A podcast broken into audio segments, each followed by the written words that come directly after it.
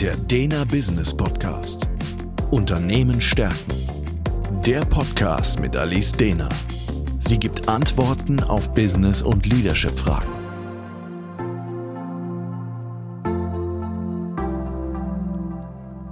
Herzlich willkommen zum Dena Business Podcast. Mein Name ist Alice Dena und Thema heute Teamführung. Wie Teams zusammen statt gegeneinander arbeiten. Der Status quo. Letzte Woche habe ich viel zu Mitarbeitergesprächen, also der Interaktion von Führungskräften mit Einzelnen gesprochen. Dieses Mal möchte ich mich mehr den Teams widmen.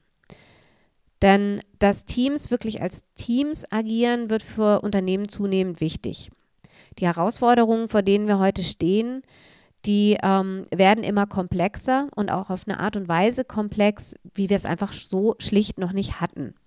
Das heißt, es muss vieles mitbedacht werden, beziehungsweise es ist einiges unvorhersehbar. Und bei diesen nicht dagewesenen Problemen und dieser ja, wabernden Unsicherheit ähm, ist es für Einzelne enorm schwierig, dem äh, gewachsen zu sein. Denn Menschen haben einfach eine begrenzte Kapazität und übersehen einiges oder machen Fehler. Das ist einfach schlicht menschlich. Und dass da Teams natürlich mehr Wirkung haben können, offenbart schon das Vier-Augen-Prinzip. Das heißt, eine Person stellt etwas her und die zweite Person schaut am Schluss drüber und entdeckt jetzt einen Fehler. Und dieser Fehler war entsprechend offensichtlich für die ausführende Person äh, nicht sichtbar. Das heißt, da war eine Betriebsblindheit da.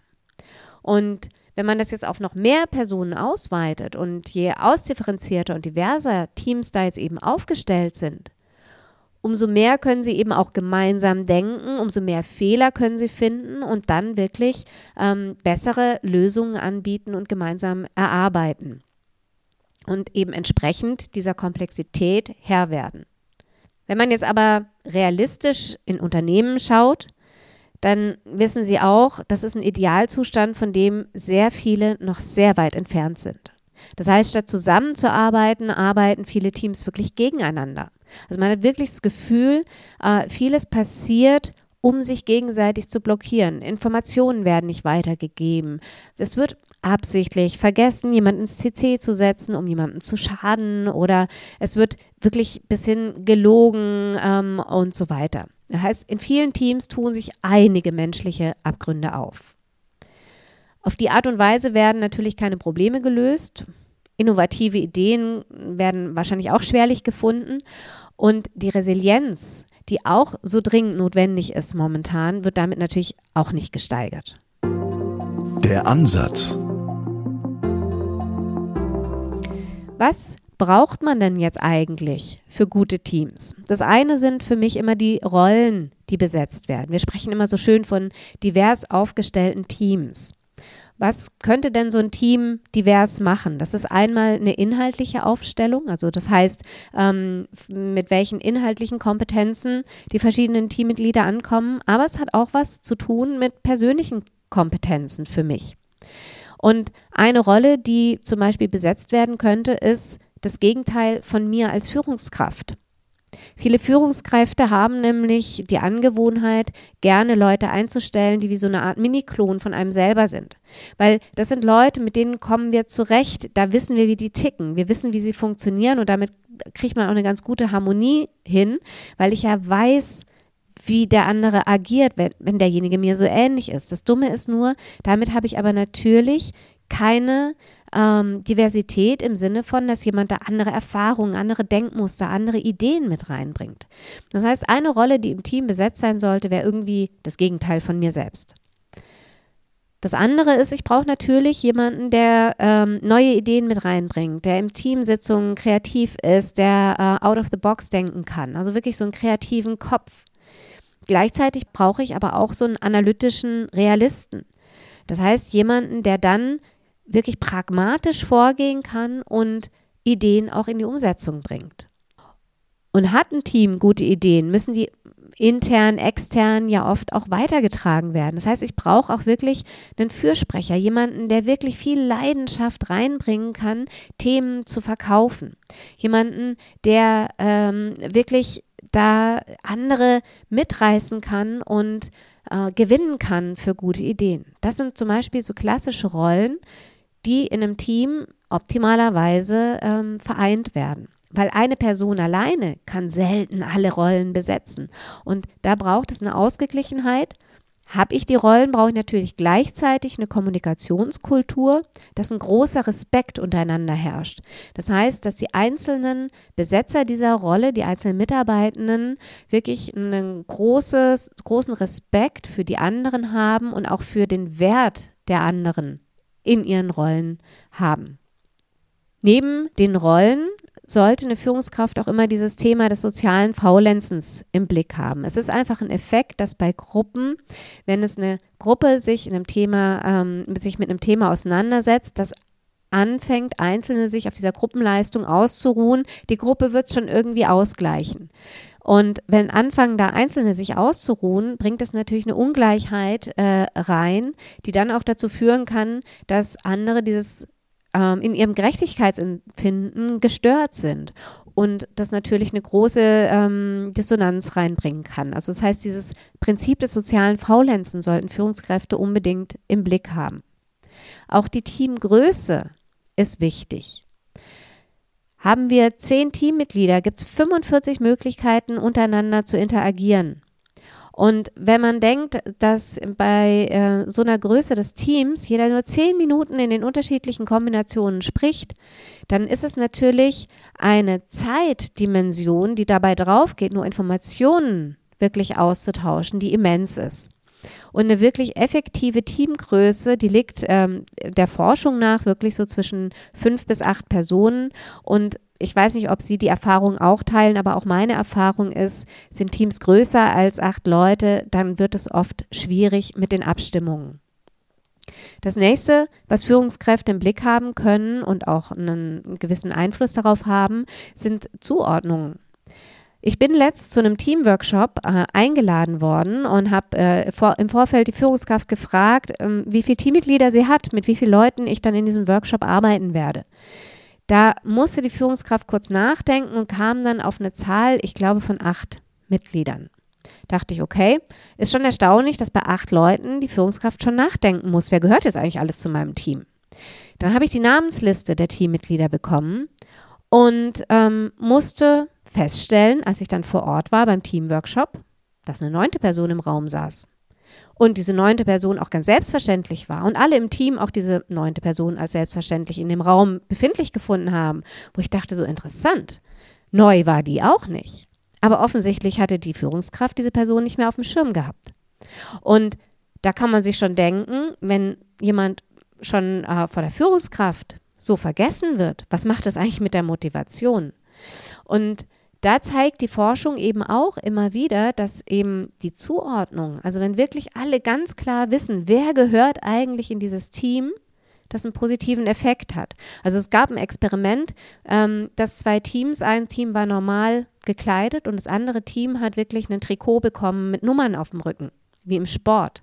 Und tatsächlich das sportlich bekleidete Team, also mit Trikots und Nummer, die wirklich eine visuelle Zuordnung hatten, ähm, besser abgeschnitten haben in den Aufgaben als das nicht visuell zueinander gehörende Team. Natürlich brauchen Sie im Büro jetzt keine Trikots, aber eine sehr klare Zuordnung und sehr genaues Wissen, wer gehört eigentlich in welches Team, kann einen großen Unterschied machen.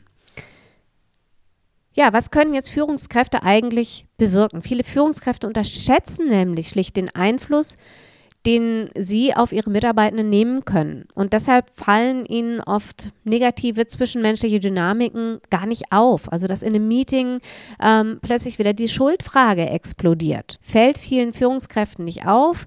Ähm, und sie haben am Anfang ein Problem in den Raum geworfen und haben gefragt, wie können wir es lösen? Und dann wurde eine Stunde geredet und am Schluss ist keine Lösung da.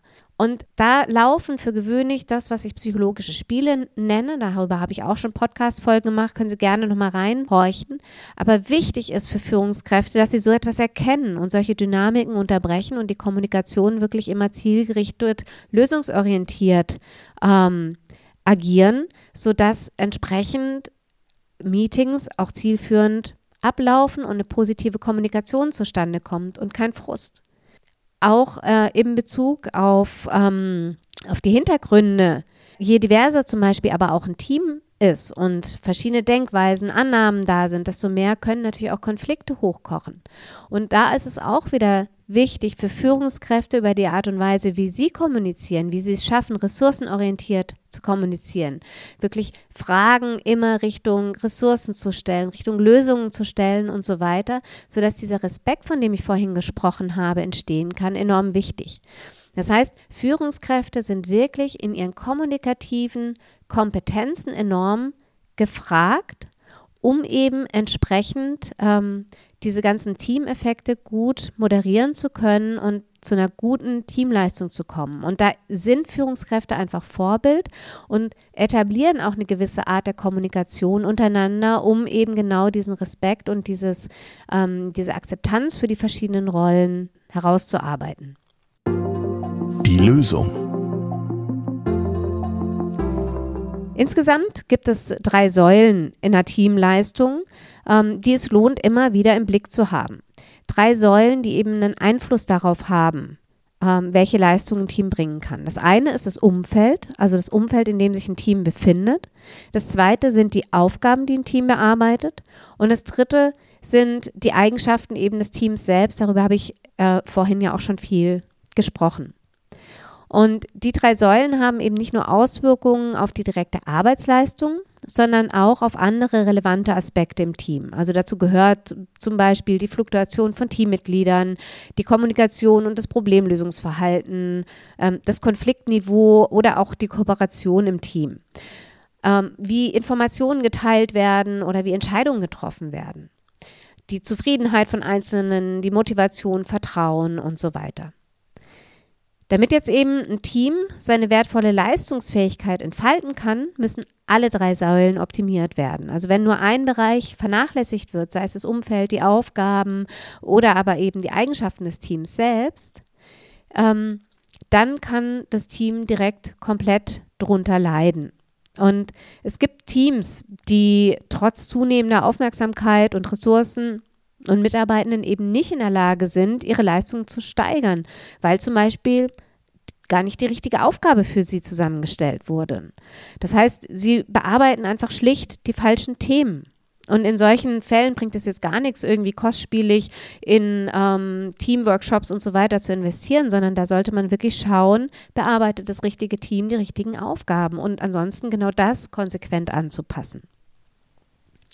Für Führungskräfte ist es wichtig, ähm, eben die Bereiche auch kontinuierlich zu unterstützen, also immer wieder zu beleuchten, um eben die Teamleistung zu fördern. Das ist tatsächlich wie eine Zimmerpflanze, die eben regelmäßig gegossen werden muss und ähm, eben entsprechend ein Team wirklich regelmäßige Pflege braucht und um da wachsen zu können. Und es reicht nicht aus, jetzt eine einmalige Aktion, also ein Teamworkshop oder irgendwas durchzuführen, sondern es braucht wirklich diese langfristige Unterstützung. Und da sind einfach Führungskräfte gefragt. Das heißt, Führungskräfte sollten wirklich ihre Hebel nutzen. Also sie haben zum Beispiel Managementhebel in der Teamführung, ähm, wie das Einführen von Teamzielen, damit eben Konkurrenz untereinander ähm, äh, abgeschwächt wird, nicht nur mit Einzelzielen zu arbeiten oder OKRs zu arbeiten, die auf Einzelne runtergebrochen werden, sondern wirklich eher mal zu beleuchten, welche Ziele können wir auch wirklich eher als Teamziele definieren, um ein Miteinander zu schaffen und nicht eine Konkurrenzsituation gegeneinander zu schaffen. Und gleichzeitig haben Führungskräfte aber auch kommunikative Hebel, die sie eben entsprechend pflegen sollten, um Teams zu Hochleistungen zu führen. Das heißt, Kommunikation hat nicht nur einen großen Anteil in der Einzelführung, sondern eben auch in der Teamführung. Und da lohnt es für Führungskräfte immer wieder an ihrer eigenen Kompetenz zu arbeiten. Der Dena Business Podcast. Unternehmen stärken ist der Führungskräfteimpuls und Management-Input mit Gedanken für die Zukunft. Für weitere Informationen und Fragen finden Sie uns im Internet unter www.dena.academy.